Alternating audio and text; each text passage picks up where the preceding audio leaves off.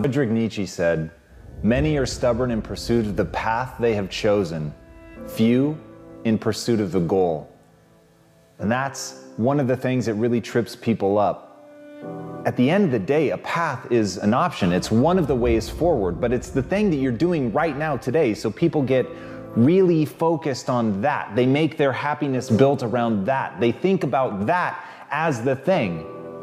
But as the old saying goes, don't confuse the finger with the moon that it's pointing at.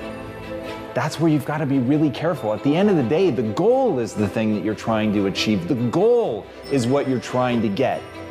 The path is irrelevant. The path is really your best guess. It's the thing you think is going to work.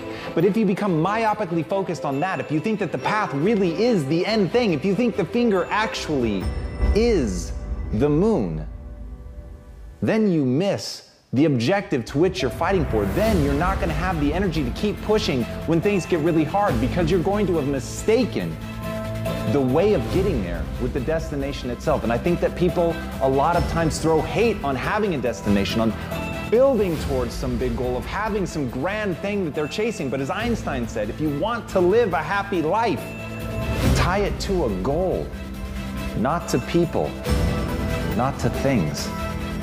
And the reason that he said that, people and things, they change. You've got no control over them. At the end of the day, the only thing that you really control is yourself.